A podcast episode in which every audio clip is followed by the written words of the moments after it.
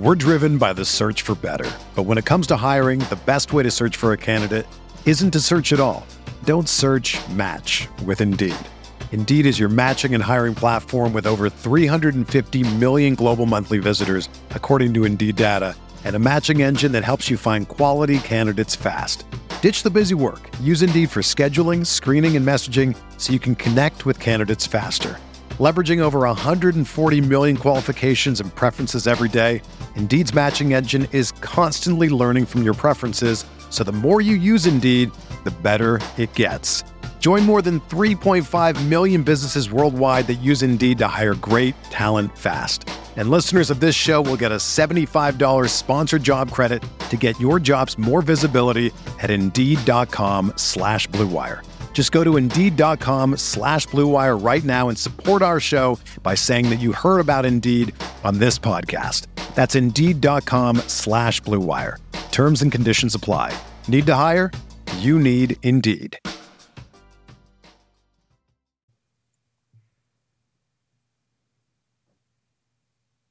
We're talking week eight fantasy football projections on the RotoViz Fantasy Football Podcast on RotoViz Radio. What's up, RotoViz?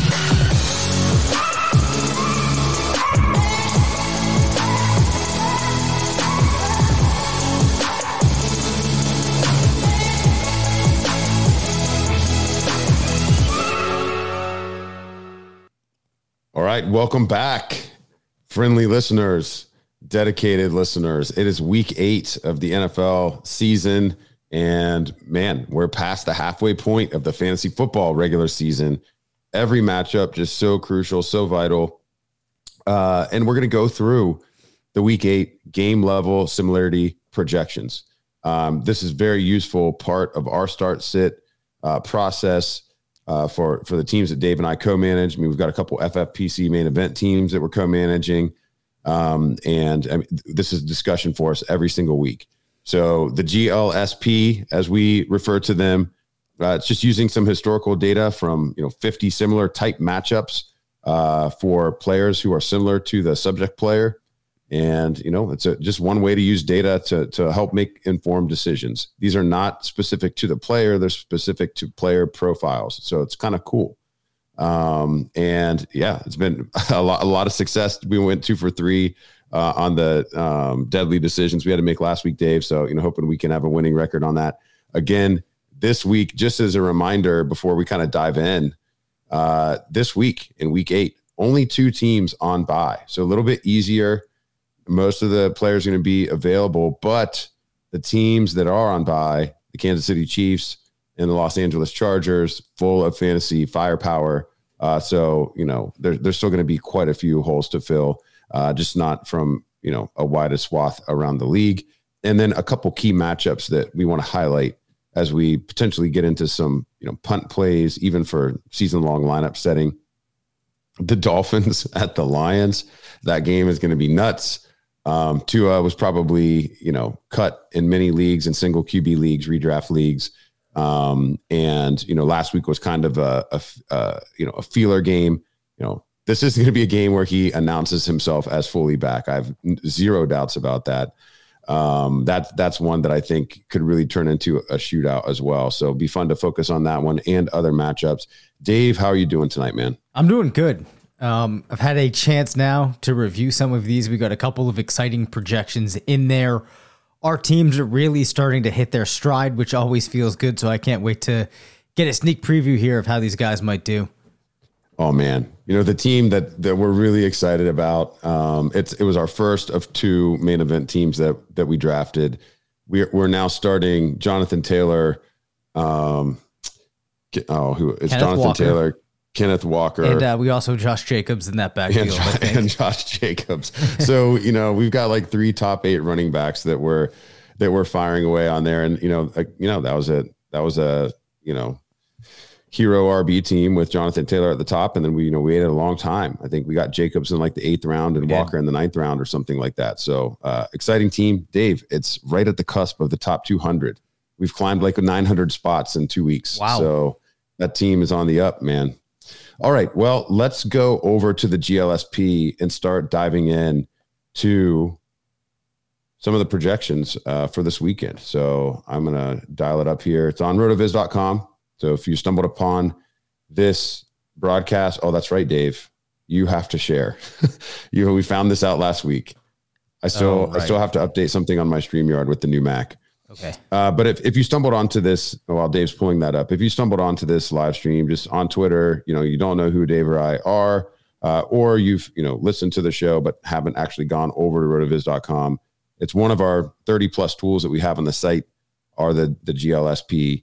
And uh, Dave will share his screen and we'll go through some of the more notable uh, standout players at each position and then also some deeper plays uh, as you get into some of your start sit conundrum. So you can see right away at the quarterback position, to nobody's surprise, Josh Allen leading the way. Joe Burrow now on a, a little bit of a, a, mini tear over the last couple of weeks after his slow start.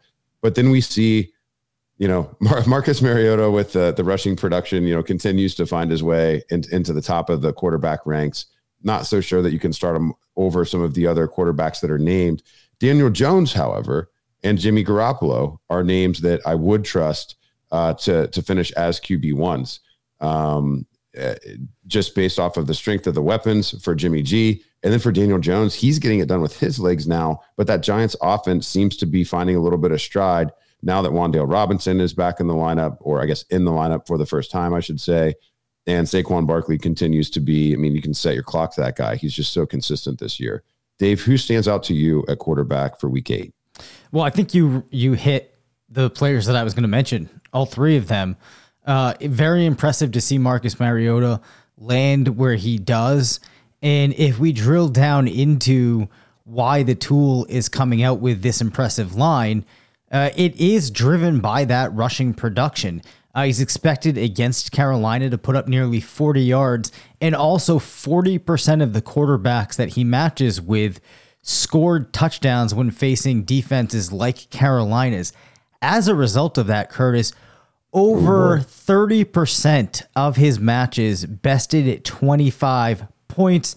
That gives him a very high 75th percentile projection this week of 26.9 and a 50th percentile GLSP of 20.8. So it is okay. hard to okay. ignore that. okay, I hear you. Uh, I've got a I've got a squad in the Kings Classic that um, you know, I've got Justin Herbert on bye and I've not been carrying a QB2. And so, you know, some of these other guys are not going to be available. It's a 14 team league. I think Mariota was on waivers. You talked me into placing a feeler bid there, Dave. Uh, or, or should I say the GLSP talked me into it? Yes, yes, it, it certainly did. Uh, Daniel Jones, also 40% of his matches uh, scored a touchdown. His passing numbers a little bit lower, but still had 24% of his matches best 25 points. Uh, so they become very intriguing options for teams in need of a quarterback. If we're looking for players that at this point, I've started thinking about who I'm going to write up in the GLSP article as potential streamers yeah. at quarterback. Uh, Jared Goff is owned in less than 50% of ESPN leagues. At this point, has the most favorable GLSP of players that are likely to be widely available in your league. Andy Dalton actually projects yes. decently as well. Um, I believe though there's it's not exactly clear as to who the Saints will be playing at quarterback this yeah, weekend. Yeah, I think you have to you just have to keep an eye on that. But I mean the Raiders just just smash the start against Button on on that defense. I I don't know. They're not going to be able to guard Olave. There's not. Um, and I think the Saints are going to have Michael Thomas back as well. So whichever quarterback does start, and of course, you know Dalton had that crazy week last week where what he threw I think he threw like six total touchdowns if you can count if you count the two pick sixes uh, that he threw. Uh, you know, so I don't know if it's going to be him or if it's going to be Jameis, but I, I, agree that's actually a great spot to go. Uh, that's a little bit more under the radar. I think the yep. the attention will be on some of those um, names that you know can win with their legs a little bit. So good good one to sneak in there. Let's head over to page two and just uh, check out a couple of those players as well. Um, I think that's low for Tua now. It's probably pulling in. Is it pulling in his missed games here? Could that be driving him down? I mean, because it's certainly not the matchup against Detroit. I mean, Yeah, players against no. defenses like Detroit should be smashed. Um, you would not have missed games being pulled in. You would have games games so that he did have to vacate early. okay. Yeah. So that would contribute to it too. Also, sometimes we do see weird things um, where even though the player is facing a bad defense for whatever reason, the type of profile that he has just hasn't worked out against those defenses, uh, which is always kind of interesting to see. Um, but I would agree with you. I'm expecting to uh, to outperform what we're seeing here. I also think uh, a little. It's a little bit more into desperation zone, but I think he's going to be available in basically every league. Did not have to spend you know waiver dollars on him. Uh, but if if you know you're listening to this on Wednesday morning, or even if you're watching this live stream right now, and you're like, oh crap, uh, I didn't pick anybody up for Patrick Mahomes, and my waiver deadline passed. Taylor Heinicke, I, I think is going to be fine. Um, I think you can go ahead and pencil in like 16 to 18 fantasy points for him already showing that chemistry with Terry McLaurin. You know, the second start, the rust is going to be further off. So uh, if you miss out on those those page one guys, you know, he would be another one on page two that I would mention. For sure. So I think we've hit the quarterbacks I wanted to talk about there. Let's go over to running back. We'll go to page one. Unsurprisingly, Curtis, uh, we see a number of players at the top here that have been really crushing it this year in Derrick Henry, Josh Jacobs, and Saquon Barkley. As you look through the rest of the list, I'll kind of let you take the first crack at if there's any interesting names. There's uh, one or two that I see here that I think are worth pointing out. Well, we continue to see, uh, you know, the the standouts of 2022 climb up uh, in in this tool now, and Dameon Pierce has been there for a while. It, I think this may be the highest we've seen Rhamondre Stevenson. Yep. Um, and you know, congratulations to him. Um, Christian McCaffrey. You know, I don't I don't know that it has a lot of appreciation for you know the scheme that he's in or anything, but um, you know, after last week, kind of getting I don't know, eased into the offense to expect a heavy workload for him. Uh, you know, the only other name that I would mention, I'm not sure that we've seen Aaron Jones on page one um, too often. So, you know, that's encouraging for uh, the Green Bay Packer. And then DeAndre Swift is expected to be back from injury this week as well. So uh, I think that's noteworthy. For sure. The the player I did want to draw some attention to here, it's really interesting to see Gus Edwards Yeah. landing in Yeah. the top 12 here. Now, if we were to take a look in the NFL Stat Explorer, just to get a sense of the type of things that Gus Edwards has been doing, uh, if you go back to 2020, because he missed 2021, you have some of those games pulling in here. Uh, he's certainly helped by two 18 point game stretches that are getting into his sample. And of course, the performance over the weekend where he put up 18.6 points, saw 16 rushing attempts. Uh, that type of volume will certainly boost things up. So, what I would say is, though this is really exciting, uh, we have seen him limited already this week in practice. And, you know, we're kind of, this is really based off of one meaningful game ha- that has the context of this season. So, it is encouraging, but there's a lot of things you're going to have to pay attention to there as the week unfolds. I think that uh, some of the more interesting plays come when we get on to page two. Uh, you see Kenneth Walker um, landing just behind Nick Chubb. They're both expected to land in that 11 and a half to 12 and a half point range. Eno Benjamin, though, Curtis, a name that I wanted to call out here. We see him solidly in RB2 territory. Now, he's been helped out by the fact that the other backs there are banged up and the team has had to rely on him a bit more than you might expect. Uh, he's expected to put up, or I should say, his matches produced an average of 10 rushing attempts for 46 yards, 30% scored a rushing touchdown, uh, averaged three targets, uh, almost three receptions, and 18 yards. So he does not have the upside that some of the other options in that range might. Um, only 8% of his matches bested 20 points, but he does get um, more than like 35%, or actually almost 40% into that 10 to 20 range. So I think it was interesting to see him land that highly. Uh, Darrell Henderson, uh, who we're looking forward to getting back on some teams, also firmly in uh, RB two range, and we'll just call out Najee Harris at this point now slipping, uh, as you might expect, down to the projection of RB thirty on the week, and he's just you know slowly creeping back each week. We also see uh, Travis Etienne uh, down here. Obviously, we expect his workload to change. Uh, we know a little bit more about his situation than the GLSP uh, app does at this point, of course, with James Robinson no longer in town. Uh, another thing to mention on Henderson, uh, we actually do have uh, some sample from earlier this season when the Rams played the 49ers, and that's that's indeed the matchup this weekend. Uh, he had a very meager 727 0 line on the ground, 312 0 uh, through the air. Of course, at that point, that was in one of the couple games that Cam Akers was getting heavier run. The 49ers do also have a very stout uh, defense against opposing fantasy backs. Certainly. So the final couple of backs that I wanted to mention here, um, Khalil Herbert, Antonio Gibson, both in the nine point range. Uh, Alvin Kamara, as far as top running backs go, it's kind of interesting to see him finishing down in like on the borderline here of being an RB3. Also, Devin Singletary not projected very favorably, yeah. and he's a player that normally scores pretty well in the tool. And for me, as a player that um, is always kind of borderline getting into my lineups, he projects against the Packers with just eight rushing attempts for 32 yards, four targets for three receptions and 22 yards what the GLSP does not like for him this week is it sees very, very low potential given his uh, matches of getting into the end zone.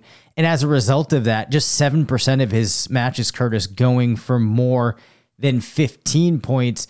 And we actually see nearly 70% of his matches being held under 10. So it could be a rough week for Devin Singletary. Dalvin Cook also um, projecting much lower this week than you might expect. And I just have to call it out because I made a joke about this player the other day. But Latavius Murray with the 44th highest uh, average projection, man. Yeah. yeah. he's he's still registering. He's got a he's got a heartbeat. It's faint. he's got a heartbeat. Okay. Yep. Um, hey, we so we did get uh, we're getting some questions coming in on Twitter. Okay, uh, nice. Now as people are are watching the stream here. So, uh, what does the GLSP say about Darrell Henderson versus Brian Robinson. I think based off you flipping through there, it had Henderson, but let's put them head to head because it's one of the features of the tool, uh, which I think is great. Uh, you can, of course, look at the list, which we've been doing in this episode so far, but you have the comparison tab here, which Dave has flipped into, and now you can graph uh, or or plot, you know, the the 50 sim, uh, yep. not 50 sim uh, performances of the two players and see what comes up. Yeah. So what you'll see here is it uh, it's not as large of a margin as I might have thought it would be. You have Henderson getting a couple of matches greater than 25. They are at the same percentages in the 20 to 25 bucket. Where you really see the difference is though 17% of Henderson's matches went from 15 to 20, just 10% for Brian Robinson uh, and then 40% of his matches held under five, just 32% of Henderson's. So, not a massive difference, uh, but this would lean in the favor of Henderson. Uh, I'm also inclined to say that I think if I had to come at this with the type of model that I might have in my mind, so more subjectively, I'd probably also lean toward Henderson. What do you think, Curtis? Yeah, I just think the competition for touches is so different. Yep. Um, you know, I think both of these players, the the type of players they are, you're hoping for touchdowns. Henderson is more likely, I think, to get a handful of targets than Robinson. You know, with Robinson competing for you know passing game looks with Antonio Gibson uh, and J.D. McKissic. So I, I, I don't know. I think Henderson edges out, you know, on all the the tiebreakers in terms of you know the attractive type of touches for fantasy. Sure. Any other okay. running back questions? Oh, sorry, I'll, I'll let you uh, drive. Uh, yeah, no, no other running. We do have some wide receiver and tight end questions, so okay. I think we can get to those uh, as we review those uh, positions. All right, cool. So wide receiver, I don't know if we've talked about it yet. I think you might have highlighted this uh, the Miami Dolphins set up for a spot where they could absolutely crush. Tyreek Hill with an average of 21.2 points, a 75th percentile of 28.2, looking very, very strong. Other players that you would expect to see at the top, like Adams, Jefferson, Cooper Kupp, and Diggs. Name probably worth calling out DeAndre Hopkins coming off a 14 target, Wow. 10 reception performance, already getting back into the uh, you know, top tier of our listing. Now, this is pulling in information for Hopkins from last year. He projects against the Vikings with nine targets, six and a half receptions, 75 yards, and half of his matches found the end zone. Gives him a very nice distribution, largely concentrated past 10 points. So we could see another exciting game from him. Uh, Devonta Smith, probably the biggest surprise that makes his way into the top of our listing this week. We do see Greg Dortch hanging around. Um, but I'm going to say, I'm I'm going to just say, gonna make that an audio drop at this point. I feel like that's like we we mention that every week at this point. Yep. And I, I there, there's reasons why it's happening, but I think we know at this point that it's a, it's definitely an offense that has changed. Uh, and I don't think that you're going to see Greg Dortch doing what he was doing early on in the season. But back to Devonta Smith, 8.7 targets, expected 6.1 receptions, 76 yards, and half of his matches found the end zone. He actually had around 24% of his matches going over 25 points, Curtis, which is pretty impressive.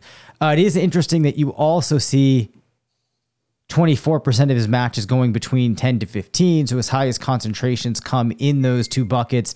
I would say at the very least, though, it looks like this should be a solid outing for Smith with the potential for it to be a very high scoring outing for him. Uh, any player that you wanted to call attention to before we move on to the players from 13 to 24? No, the the comment that I have isn't even player specific. Yep. It I mean, if this if this dashboard view right here isn't the biggest advertisement for why you should draft zero RB, I don't know what is. because you know, every single week we're pulling up the running back position and like there's really only 3 to 4 names that have been static on there, you know, for the balance of the season. And every single week we pull up the wide receivers and it's the same cast of characters.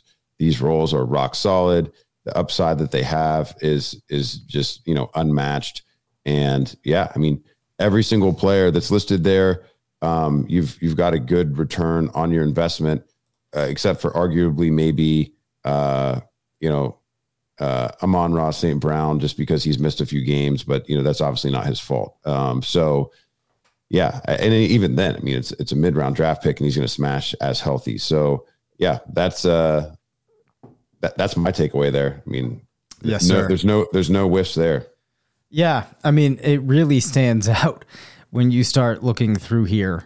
Um, other players that uh, we could expect to have good games. Jakobi Meyers, uh, it does like has him behind Deebo Samuel. I think it becomes a little bit harder to play Meyers um, given the uncertainty of what things are going to look like at quarterback. This offense not looking very good uh, against the Bears on Monday night. We'll have to see. But Brandon Aiyuk now with a couple of nice games with Garoppolo back under center produces an average of 15.4 points. Looks like a player that can definitely get into lineups fairly safely this week, despite how things started off. Uh, to the year, Chris Olave comes in behind CeeDee Lamb in the middle of the wide receiver two tier, expected to put up around 15 points. Curtis, I know you had mentioned it. Was that before we went live, or was that actually on air that you think he's just going to explode, or that the defense will not be able to cover him this week? Yeah, I don't, I don't know which it was, but I feel like uh, the Raiders trying to play cover two, like Olave is like the player you would draw up to beat cover two. Like, Yep. Yeah, uh, good luck passing off that assignment as he blazes through the zone uh, at you know four three plus. Uh, it's gonna be it's gonna be murder for them to try to guard Olave. He's gonna have a great week. Yep. Tyler Lockett had a pretty strong projection, um, 15.1 points. Now, it's going to be interesting if DK Metcalf is unable to play to see what Seattle does Yeah. to make up for that. Um, so, you know, it could be hard to determine how much work shifts the way of Lockett, but at the very least, looking like he should be positioned for success uh, in his matchup. Getting a little bit lower on the list, we see Brandin Cooks, Jarvis Landry, DJ Moore, Drake London actually coming in. Curtis at at the wide receiver three spot. Uh, of course, it's been difficult sledding for London and Pitts the last couple of weeks against Cincinnati. Saw just one target, had just four targets against San Francisco. I might be more inclined to fade this to some degree, but people that drafted Darnell Mooney will be excited to see him coming in the highest that he has since the beginning of the season, expected to put up around 11.6 points. He's ahead of players like Gabe Davis, uh, Chris Godwin, Josh Reynolds.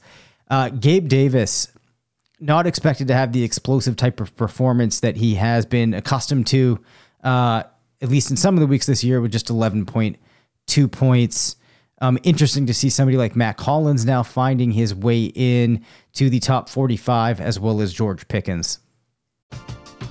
We're driven by the search for better. But when it comes to hiring, the best way to search for a candidate isn't to search at all. Don't search match with Indeed. Indeed is your matching and hiring platform with over 350 million global monthly visitors, according to Indeed data, and a matching engine that helps you find quality candidates fast. Ditch the busy work. Use Indeed for scheduling, screening, and messaging so you can connect with candidates faster. Leveraging over 140 million qualifications and preferences every day, Indeed's matching engine is constantly learning from your preferences, so the more you use Indeed, the better it gets. Join more than 3.5 million businesses worldwide that use Indeed to hire great talent fast. And listeners of this show will get a $75 sponsored job credit to get your jobs more visibility at Indeed.com slash Blue Wire. Just go to Indeed.com slash Blue Wire right now and support our show by saying that you heard about Indeed on this podcast. That's Indeed.com slash Blue Wire. Terms and conditions apply. Need to hire? You need Indeed. Yeah, uh, going back to Lockett just for a minute, as you highlighted him. If nothing else, you know, we could look at his distribution and it, I think, make a pretty informed guess that his floor will be raised. Um, you know, DK, the most likely scenario is that DK is going to miss one week, and um, you know, the, the Seattle, Seattle's at home in this matchup. You're not going to, you know, you're not DK is not going to play unless he absolutely can go you're not going to risk the rest of your season when you're you know you're actually competing.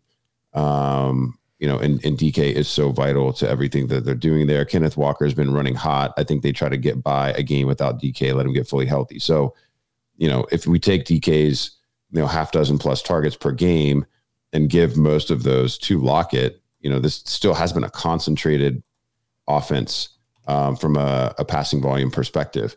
And so you know I mean, what are we talking about here? Are we talking about Marquise Goodwin as the two now? I mean, I, I you know, Will Dissly, Noah Fant. I mean, it's a bunch of it's a it's a cast of characters that has not been bankable week to week to week. So I think the most likely thing that will occur is uh, Tyler Lockett will see increased target volume. You know, with just a smattering of involvement for the rest of the team. Sure. Uh, that being that being said, you know, there's been a lot of uh, wide receivers find their way to 15 plus PPR against the Giants over the, the past, you know, half dozen weeks or so per the NFL Stat Explorer. Uh, so yeah, I, I, like his chances even more so than than the GLSP are stating. I think. Yeah, certainly. So I think we've hit the majority of players I wanted to talk about there. You see uh, Curtis Samuel yeah. um, coming in fairly low, Terry McLaurin fairly low. Of course, with the change at quarterback, it's hard to know how that might impact them. Do we want to field any of those wide receiver questions while uh, while we're here? Yeah, sure. Uh, one one thing, real quick, on those Colts wide receivers. You know, we could have some backup connection narrative going. You know, I, I would think during camp that uh, while they they were getting healthy slash uh, getting acclimated to the team, uh, both Alec Pierce and Parris Campbell probably got more reps with uh, Sam Ehlinger than uh, Michael Pittman did. So, you know, Parris Campbell's actually been on a heater um, the past couple of weeks here, too. Um, and so I think that could be interesting to monitor. Dave Parris Campbell has 41.7 PPR points the last two weeks. Uh, wow. He's been a wide, rec- wide receiver one in each of the last two weeks with 23 uh, targets in that stretch. Yeah, he's he's really smashing, and now you know he he probably I'm to say he's probably caught more balls from from Ehlinger and or you know Nick Foles during camp than he than he did from from Matt Ryan, probably. And and and if he didn't, it was way cl- it's way closer than than one might have thought. There's no way for me to prove any of this, but you know, uh, Pierce as well. Uh, you know, Pierce. Uh, I think they tried to have him as the wide receiver too early on, and then you know wasn't really working out. He kind of work work his way back into um, getting you know a lot of looks, and and he's had a, a couple decent games so far this year. But I think you look you look for the guys from the second team, the guys from the third team to perform well uh, when the backup comes in. So yeah, I, I, have my eye on Parris Campbell for sure. I'm wondering if he can make it a third straight week with uh, a wide receiver one performance. Dave, I will go to one of our start sit conundrums we have. Yep. So a couple of these main event teams, we ended up pretty deep at the position. So we thought during the draft, but then it gets just a little bit more difficult uh, week to week when it, some of these guys are struggling. So let's pit Diontae Johnson versus Courtland Sutton once again. I think we did it last week. Yep. And uh, you know, and and Jakobi. Jakobi's the third one. So we've got to kind of go, you know, round robin with these three. Uh, last week, I believe Jakobi Meyers um, won out. We'll have to see who wins this week. Yeah. So Sutton comes in uh, ahead of Diontae Johnson in fairly convincing fashion has him by about 10%, um, between 10 to 15, at 15 to 20. And then also, uh, we see 10% of Sutton's matches going over 25. Uh, Johnson does not get any of his matches into that range. Yeah. Uh, in fact, around, not around, 49% of Johnson's matches went between 5 to 10. So, you know, he's very much sandwiched. Almost over seventy percent, Curtis, uh, of his matches were held under ten points. So not what you want to see from Diontae Johnson. So if we put up Courtland Sutton here against Jakobi Meyers to round this out and compared their distributions, it actually does favor Jakobi Meyers uh, as he is has 16% of his matches going between oh, wow. 20 to 25 and another 16 over 25. So 32% of his matches going over 20 points.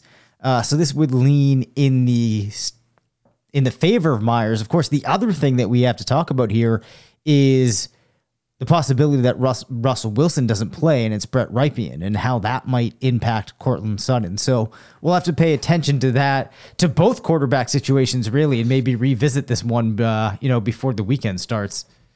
Yeah, three three teams in in shambles at the signal caller uh, position. I will say, uh, Jakobi, despite you know playing with a couple different. Well, I don't I don't have week seven data in here in the weekly Stat Explorer. Week yet. seven was not good. Yeah, he he before until week seven, uh, he had not scored fewer than ten PPR uh, in any game yet this season, which you know is far more consistent. Unfortunately, you know Courtland Sutton has seen, uh, you know, he's seen his production really tail off yep. each of the last two weeks as well. Um, so we may have to continue to come back to this one, and, and it might be uh, might be the the quarterback uh, availability that ultimately sways this one one direction or, uh, or, another. I did get a question. We can use this uh, for sure. flex purposes as well. Yep. Typically on the show, we highlight you know same position uh, players against one another, but a question has come in: James Robinson or Michael Gallup. So James Robinson switching teams, and we just saw this happen with Christian McCaffrey. It's kind of hard to get acclimated and have a big role uh, when you're moving during the course of the week. He will have, you know, an extra, what, 48 hours than CMC had. And Gallup just hasn't really, you know, gotten himself asserted uh, yet in this Dallas offense yet. So uh, let's see what the tool says. So it would give a pretty significant edge here to Robinson as Gallup has just the three percent of his matches going beyond fifteen points. Um, you could argue though that his no, his floor is probably worse too than James Robinson's, but it's hard, right? Because of the context of Robinson here. Uh, I definitely don't want to have to be choosing between these two players here. Um, Yeah, that's a tough spot, man. I mean, I think I, spot. I think I'd probably go Gallup, despite what Yeah. we're seeing the GLSP say.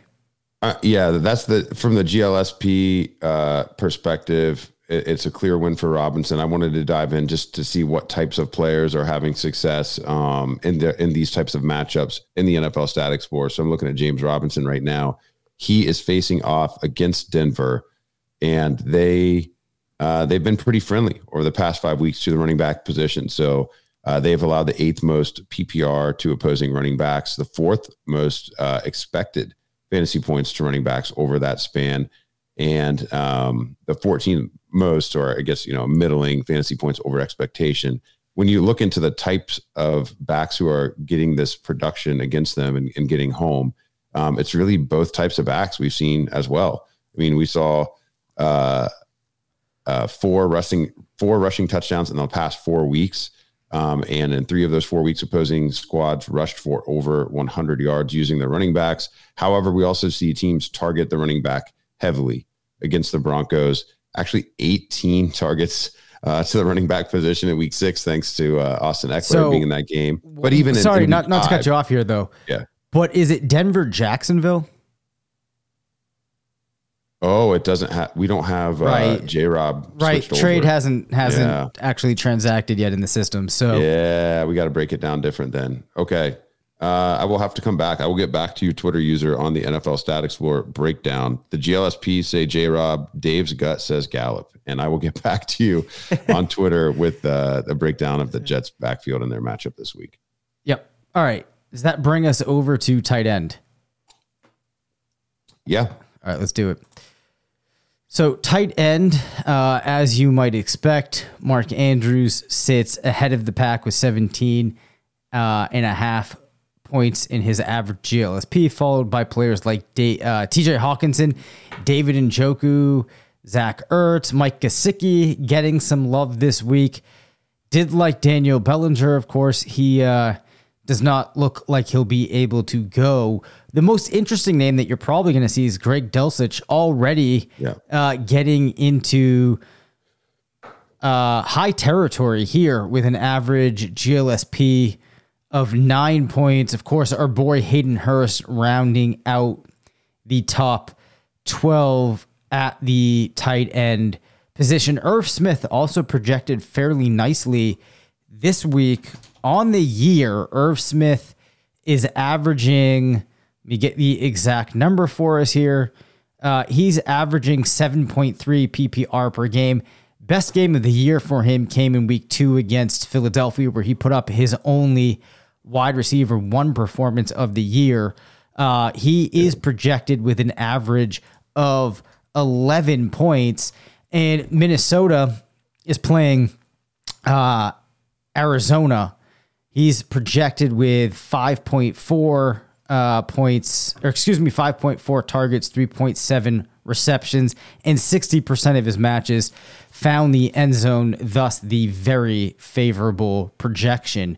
If we continue down the list, uh, we'll see. Trying to find if there anybody that stands out to you here, Curtis, as a, as a player that we need to mention. I mean, tight end is just so ugly that once you get past the first page, there's really not even a whole lot to break down. Yeah, well, on the first page, David Njoku looks like he's going to miss significant time as well. Yeah, And so, um, a player that I wanted to bring up as a potential stash, uh, who really was an effective receiver uh, in college and has popped a couple times uh, in the NFL, Harrison Bryant.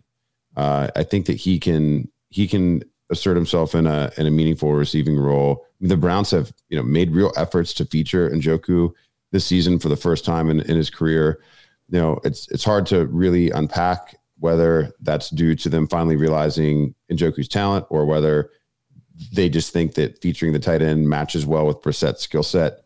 Um, and I guess we won't really find out until we see, you know, a couple games without Njoku, but on you know I, I think there's enough there uh, that I would be interested in Harrison Bryant. I don't think there's a lot of you know a lot of waiver uh, smoke there uh, or you know fire underneath. So you can probably go pick them up after waivers clear if you found yourself uh, empty-handed uh, after uh, you put in your fab uh, bids this week. The other thing that I wanted to mention with Dulcich, man, um, I mean, 12 targets the past two weeks does have a, a receiving touchdown, and you know one of the start sits that came in on Twitter was start Kyle Pitts or Greg Dulcich and, and, and, and This hon- is honestly, wild.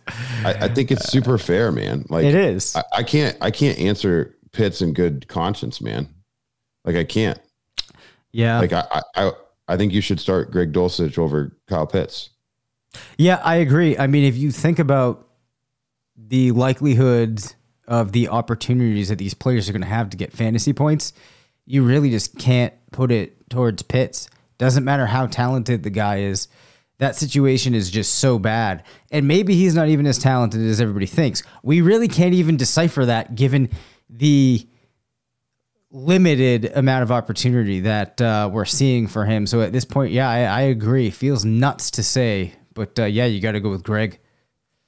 I mean, okay. Pitts has scored more than five PPR one time in six games this year. So this is not like this is a big sample size. In this iteration of the Falcons offense, Pitts is not it. So yeah, um at Vasher, no, not at Vasher, uh at Eric D66, you are uh, more than welcome to start Greg Dulcich.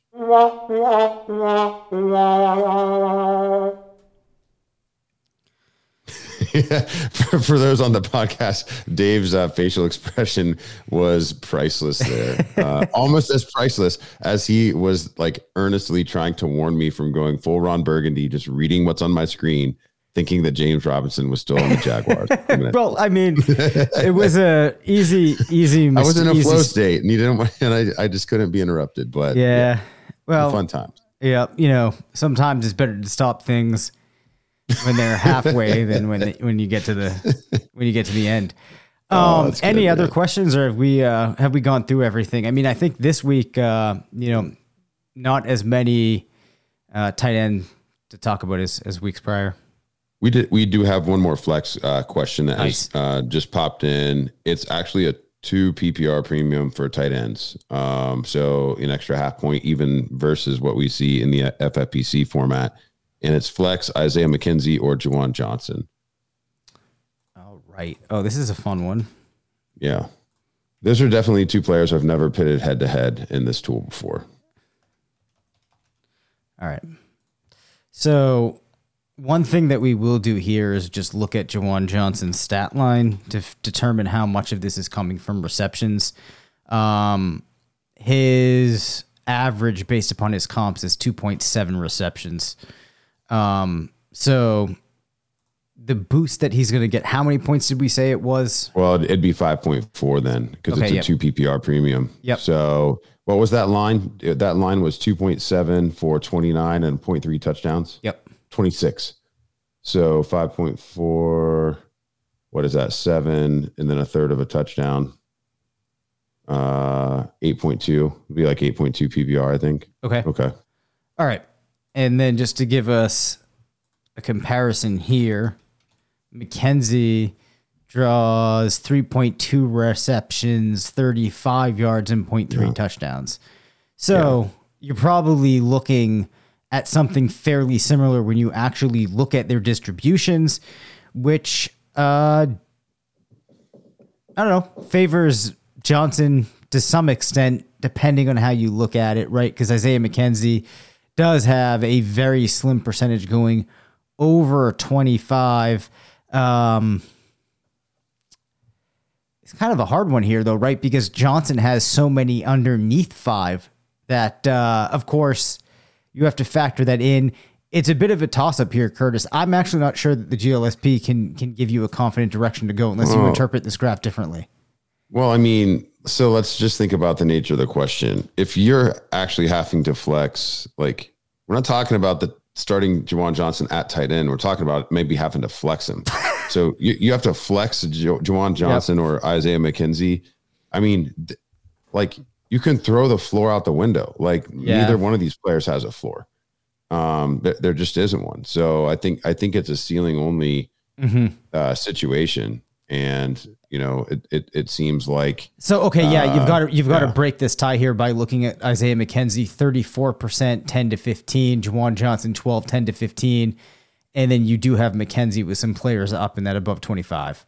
But but even even within this distribution, this distribution isn't adjusted for this manager's right. two PPR situation, and so I think you know when when you look at that 15 to 20 and 20 to 25 and above 25 i mean those games would be even bigger uh, than they appear here for johnson if we adjusted for the two ppr so i, I like that saints raiders game better than i like this bills packers game as well um so uh, yeah i i would lean johnson here and that was from cody holland at Squ- at squoogie um, yeah, uh, Cody Holland. We will take Juwan Johnson here. Or, so uh, Curtis will anyway. This this really highlights one of the things that I talk. Uh, uh I, I find myself, at least the people that I talk to about fantasy football in real life, that I find reminding them a lot of these things that you agonize and then you you beat yourself up for hours over on Sunday when one player goes, you know, for 25 and the player that you played